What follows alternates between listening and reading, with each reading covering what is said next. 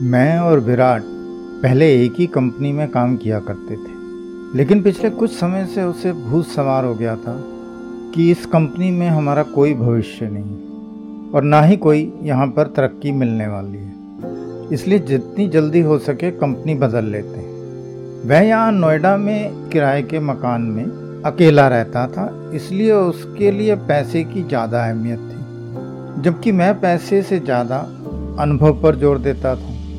मेरी सोच है कि पहले अनुभव प्राप्त कर लो, फिर पैसे के बारे में सोचो। मेरे काफ़ी मना करने के बावजूद भी वह नहीं माना। और कुछ पैसों की तरक्की देख उसने कंपनी तो बदल ली, लेकिन अब परेशान है। एक दिन दोपहर को जब उसका फ़ोन आया तो वह काफ़ी थका हुआ और निराश लग रहा था। वह बोला कि मैंने जल्दबाजी में कंपनी तो बदल ली, लेकिन अब अफसोस हो रहा है कि मैंने तेरी बात क्यों नहीं मानी?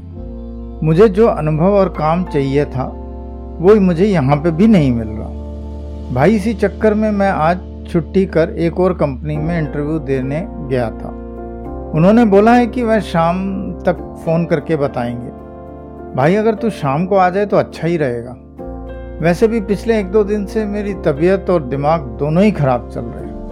मैं उसकी बात सुनकर बोला, ठीक है, मैं शाम को आ तो जाऊँगा लेकिन ज़्यादा देर बैठूँगा नहीं। विराट, यह सुन खुश होते हुए बोला, ठीक है भाई, जैसी तेरी इच्छा, कहकर उसने फ़ोन रख दिया। उस दिन जब मैं उसके घर पहुँचा तो वह एक इंग्लिश फ़िल्म देख रहा था। मेरे पहुँचते ही वह फ़िल्म बंद कर उठा और बच्चों की तरह मेरे गले लग गया। मैं उसे कुर्सी पर बैठाते हुए बोला, भाई तो आज कुछ ज़्यादा ही सेंटी हो रहा है। सब कुछ ठीक तो है?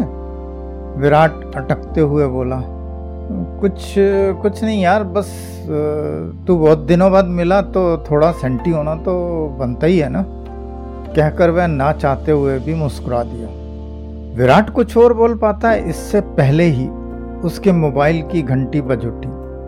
मैं फ़ोन उठाकर दूसरे कमरे में चला गया और फिर वहाँ से नाचता हुआ, आया और मेरे गले लग गया। मैं हैरान होते हुए बोला, अब क्या हुआ?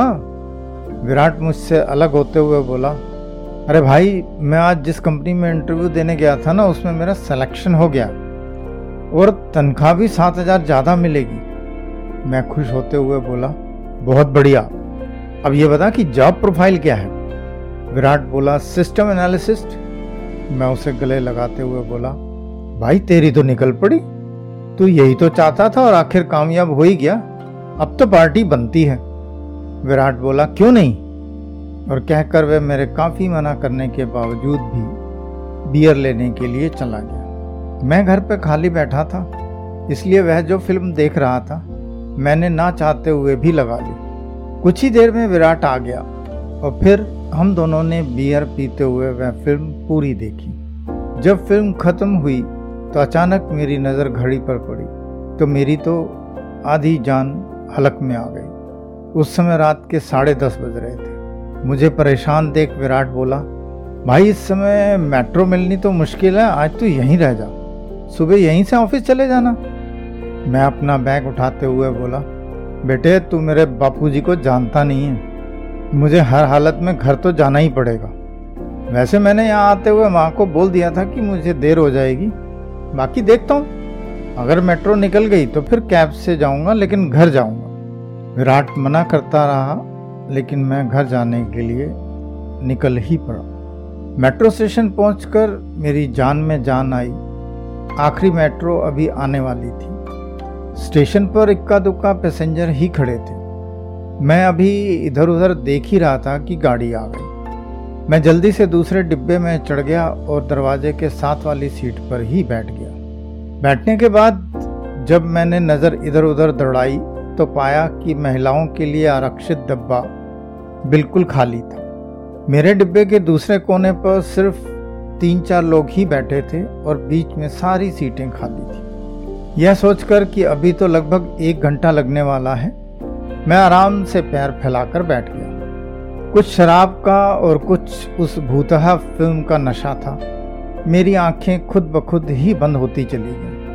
आँख बंद होते हुए वह भूतहा फ़िल्म फिर से मेरे दिमाग में चलने लगी। उस फ़िल्म में लड़की बिस्तर पर लेटी हुई थी कि अचानक उसे महसूस हुआ कि कोई उसे पैरों से पकड़ने की कोशिश कर रहा है। इतना दिखते ही मुझे भी महसूस हुआ कि कोई मेरे पैरों को पकड़कर घसीटना चाह रहा है। मैंने डरकर आँखें खोली तो देखा कि मेट्रो किसी स्टेशन पर रुककर चल दी थी। डिब्बे में रोशनी कुछ कम हो गई थी। कई बार ऐसा होता है। लेकिन फिर भी एक डर सा ज़रूर लगा।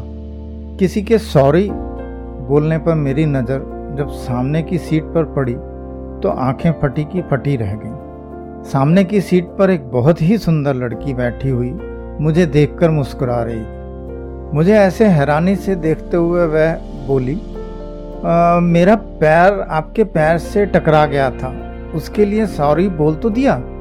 आप गुस्से से ऐसे क्यों देख रहे हैं? मैं मानती हूँ कि मेरे कारण आपकी नींद खराब हो गई, लेकिन कहकर वह हँसते हुए फिर से बोली, उसके लिए एक बार फिर से सॉरी। अब तो ठीक है ना? मैं अभी उसे एक टक देखे ही जा रहा था। असल में वह खूबसूरत ही इतनी थी कि नज़र उस पर से हट ही नहीं रही। बड़ी बड़ी नशीली आँखें, सुंदर चेहरा, उस पर बालों की आती लटें ऐसे लग रहा था जैसे चाँद को ढांपने के लिए बादल आ जाते। मेरी नज़र उसके चेहरे से फिसलते हुए जब नीचे की ओर चली तो मैं देखकर हैरान था कि रात के इस समय उसने काले रंग का बिना बाहों का छोटा सा टॉप पहना हुआ था। काले टॉप में उसकी गोरी गोरी मांसल बाहें उसे और भी सुंदर बना रही थी। टॉप पर जड़े सितारे डिब्बे में चारों तरफ़ चमक फैला रहे थे। उसका टॉप काफ़ी छोटा था और जीन शुरू होने से पहले ही ख़त्म हो गया था। कुल मिलाकर, उसका पहनावा बहुत ही सेक्सी और उत्तेजित करने वाला था। वह मुझे ऐसे हैरानी से एक टक देखते हुए मुस्कुराकर बोली, क्या हुआ? क्या आपने कभी कोई सुंदर लड़की देखी नहीं? मैं अपनी झेप मिटाते हुए बोला मैडम रात के इस समय ऐसी ड्रेस में और सुंदर और अकेली लड़की कभी नहीं देखी। आप सचमुच बहुत ही हिम्मती हैं।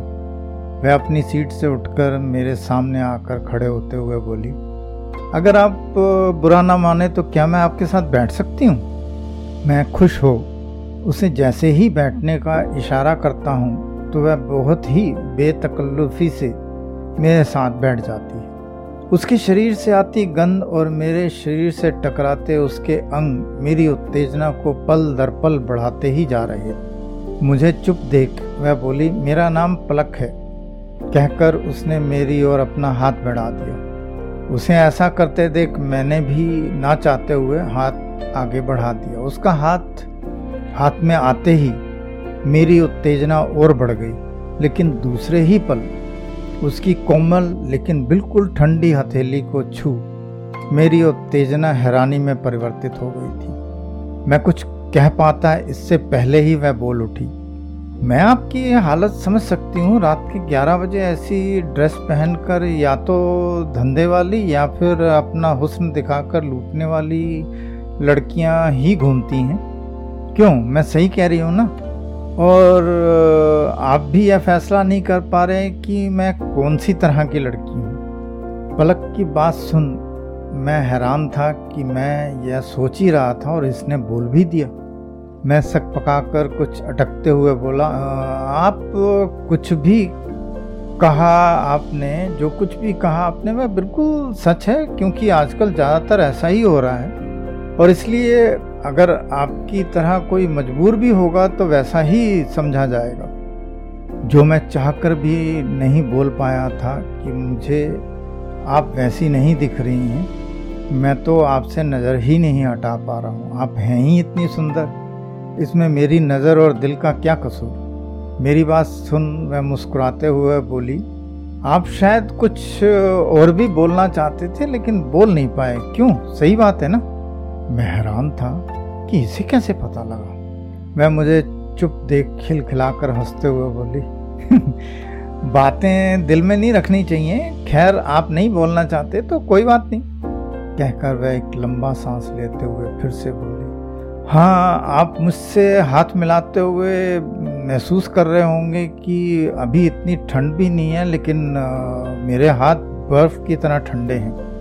यह सुन मैंने हाँ में सिर हिला दिया, जिसे देख वह बोली, असल में इतनी रात को अकेली होने की वजह से डर लग रहा था यह देखिए मेरा पूरा शरीर डर की वजह से ठंडा हो गया है।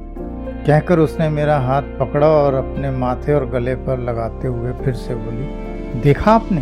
मैं सही कह रही हूँ ना? यह सुनकर मैंने एक बार फिर से हाँ में सिर हिला दिया। उसके बाद वह बोलती रही और मैं सुनता रहा। मैं जब तक अपने बारे में बता रही थी, तब तक मेरा ध्यान उसकी बातों में था, लेकिन जैसे ही उसने अपने ऑफ़िस के बारे में बात की और ऑफ़िस के लोगों के बारे में बताना शुरू किया तो मेरा ध्यान उसकी बातों पर कम और उसके शरीर से आती गंध और उसके शरीर का बार बार मेरे से टकराने को महसूस करने में ज़्यादा था। उसकी बातों से मुझे मालूम हुआ कि वह मेरी कंपनी के साथ वाली कंपनी में ही काम करती है और मेरी तरह ही सेक्टर 10 द्वारका की एक सोसाइटी में रहती है। उसकी माँ नहीं है और उसके पिता एक कंपनी में डायरेक्टर हैं और ज़्यादातर रात 11-12 बजे तक ही घर आते हैं। आज ऑफ़िस में पार्टी की वजह से वह लेट हो गई है। मैं अभी उसकी बातों को अपने दिमाग में बिठा ही रहा था कि उसकी तेज आवाज़ मेरे कानों में पड़ी। अरे साहिब, कहाँ खो गए? आप सो तो नहीं गए? और मैं बेवकूफ़ ऐसे ही बोले चली जा रही हूँ। मैं जल्दी से अपनी सोच से बाहर आते हुए बोला, नहीं नहीं नहीं, ऐसी कोई बात नहीं है, सब बातें बहुत ध्यान से सुन रहा हूँ। मैं खिलखिलाकर हँसते हुए बोली, वो तो ठीक है, लेकिन आपका ध्यान कहाँ है? और मेरा ध्यान आपको अपने बारे में बताने में ही लगा रहा। मैं हैरान होते हुए बोला मतलब? वह फिर से हँसते हुए बोली मेरा ना स्टेशन तो आने वाला है, लेकिन मुझे डर लग रहा है कि इतनी रात को घर कैसे जाऊँगी। आजकल थोड़ी बहुत ठंड तो होने लगी है। इस वजह से पता नहीं इस समय कोई ऑटो या रिक्शा घर के लिए मिलेगा भी कि नहीं। मैं मुस्कुराते हुए बोला, कोई बात नहीं, मैं छोड़ दूँगा। वह सिर खुजाते हुए बोली, मैं अपनी ही सुनाने में मस्त रही। आपसे तो पूछा ही नहीं कि आप क्या करते हैं और कहाँ रहते हैं? मैं मुस्कुराते हुए बोला जहाँ आप रहती हैं, मैं भी उसी जगह पर रहता हूँ, बस सोसाइटी दूसरी है। और जहाँ आप काम करती हैं, उसके साथ वाली कंपनी में ही काम करता हूँ। वह खुश होते हुए बोली, अरे वाह, ये तो कमाल ही हो गया। मैं अपनी सीट से उठते हुए बोला, चलिए, स्टेशन आने वाला है। उसे घर छोड़ने जाते हुए मैंने जब उसे अपना मोबाइल नंबर दिया तो वह अपना फ़ोन नंबर देते हुए बोली कि मैं नंबर तो दे रही हूँ, लेकिन सिर्फ़ इमरजेंसी में ही कीजिएगा। यह सुन जब मैंने हैरान परेशान होकर उसे देखा तो वह हंसकर बोली कि चिंता मत करिए, मैं ही आपको फ़ोन कर लिया करूँगी, लेकिन मुझसे बात करने के लिए आपको देर रात तक इंतज़ार करना पड़ेगा। मैं हँसते हुए बोला, कोई बात नहीं, आपके लिए इतना तो किया ही जा सकता है। घर आने के बाद कितनी ही देर मुझे नींद नहीं आई। उसका चेहरा और उसकी हँसी अभी भी मेरे दिलो दिमाग पर छाई हुई थी। बार बार एक ही सोच आ रही थी कि एक ही मुलाकात में वह मुझसे ऐसे घुल मिलकर बात कर रही थी जैसे सदियों से जानती हो। उसके शरीर से आती गंध मुझे अभी भी महसूस हो रही थी। और ऐसा लग रहा था जैसे वह मेरे आसपास यहीं कहीं है। यह सोचते सोचते मैं कब सो गया, मुझे मालूम ही नहीं चला।